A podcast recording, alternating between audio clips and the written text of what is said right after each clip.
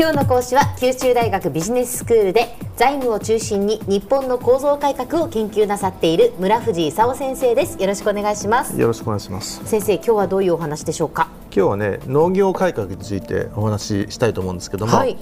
これはね安倍総理の過去ベスト改革っていうぐらいね大変なことなんですよ。60年ぶりの改革なんですけどね、ええ、あの今までいろんな業界が国際競争力があってほしいんだけど、うん、農業はあんまり競争力ないなみたいなね。農家の収入の半分以上は補助金なんですよ。今農業ってあのやってらっしゃる方のね平均年齢66歳後継者がいないとかね、うん、それからもうすぐ TPP だけしちゃうと、はい、海外からあの安いものがどんどん入ってくるとかね、えそろそろなんとかしないとまずいだろうと、いうことになってあの60年ぶりの大改革とい。うことになったんですけど、はい今回の目玉はねあの農協組織がずいぶん変わっちゃったってことなんですけども、うん、あの農協のあの JA グループ的にはね最初やめてくれと。大反対だったわけですよ。うん、で最大の目玉がね、全中っていう農協っていうところをあの仕切ってるものとしてね地方の中央会っていうのがあるんですよ。はい、でその地方の中央会をまとめてる全国の組織としてね、うん、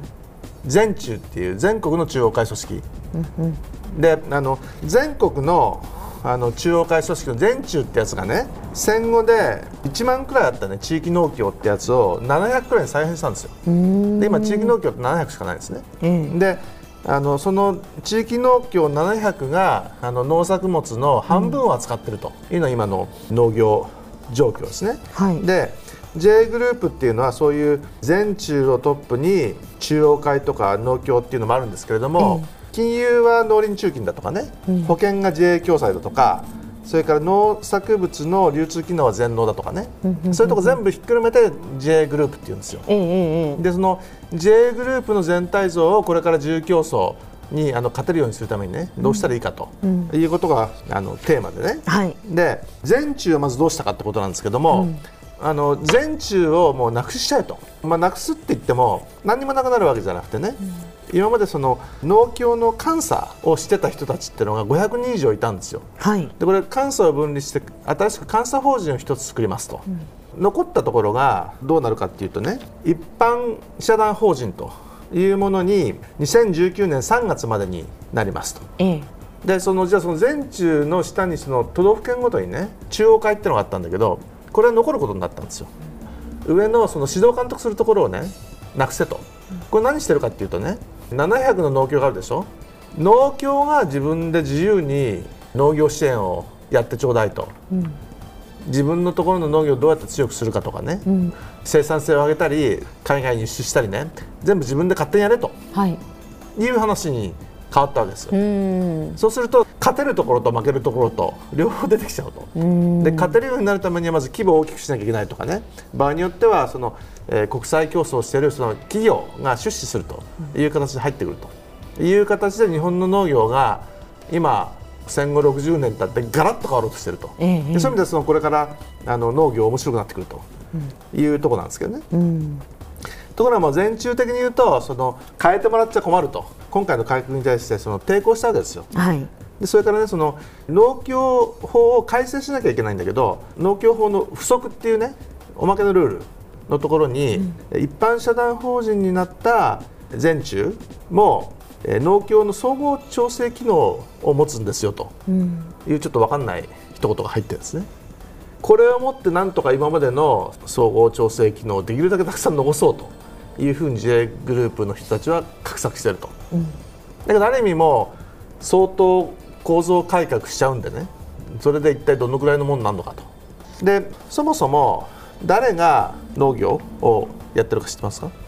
農業生産法人っていうのがあるんですよ、はい、その農家と農業生産法人じゃなきゃやっちゃだめと。一般のその大手企業はそのまま農家やっていいという話になってないんですよそもそも。で民間企業が農業生産法人にどのぐらい出資していいか知ってますか？どのぐらいですか？今まで25%までしかダメと言ってたのを50%未満までまだ50%超えるところダメなんだけどね。いずれは支配できるねパーセントを民間企業が持ってもいいというような話になってきたもんでね。民間企業そろそろ我々の出番かということで続々とあの農業に参入し始めたと。で農業のあの農家の人たちが最初にやるのは一次産業って言って農作物を作ると。ところが最近その農業の6次産業化って言ってね作っただけじゃなくて農作物をプロセスしてねなんか冷凍食品だとかね缶詰みたいなねそういうものにするの二次産業、うん、それからそのさらにあのサービス業そのレストランで売りますとかね小売で売りますとか、うん、それ三次産業って言うんですけど1時2時3時を足すとね1たす2たす3っていうのは6じゃないですか、はい、農業の6次産業化っていうんですよ。で企業は参入して1時だけじゃなくて2時3時を付け加えて6次産業化してね勝負すると、うん、さっき農協が農作物の半分って言います言いましたけどあと半分何してるかっていうと企業だとか元気な農家の人たちが6次産業化でバタバタしてるわけですよ。農協っていうのはね標準品を売るとこなんですよ、はい、いいのも悪いのもダメと、うん、そうすると標準よりいいもの作ってるのに高い値段で売ってくんないと。自分でやるわ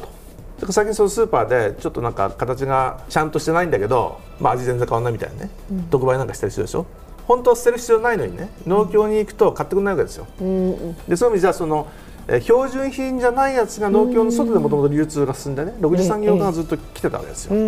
で民間企業は1次産業っていうとパイがちっちゃいんだけど2次産業3次産業含めると大きい産業になるということでやっと面白い戦いが始まったというところなんですよ。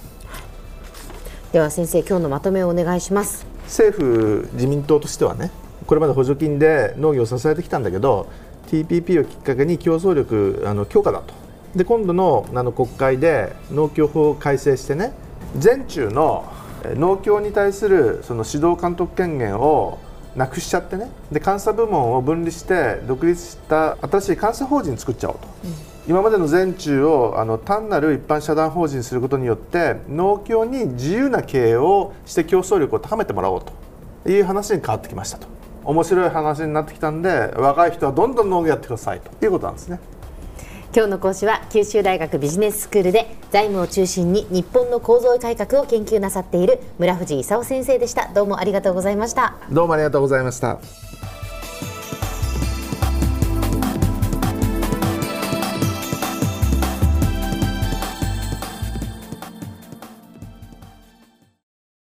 続々ぐいぐいメラメラつながる。ゾワゾワハラハラメキメキつながるズキズキ。モワモワほかほか。つながる。キリキリ。ザワザワキュンキュン。ガンガン。ワクワク。ウズウズドキドキ。ルンルンバクバク。九州人のいろんな気持ちつなげます。九州から輝こう。キラキラつながる。 QTnet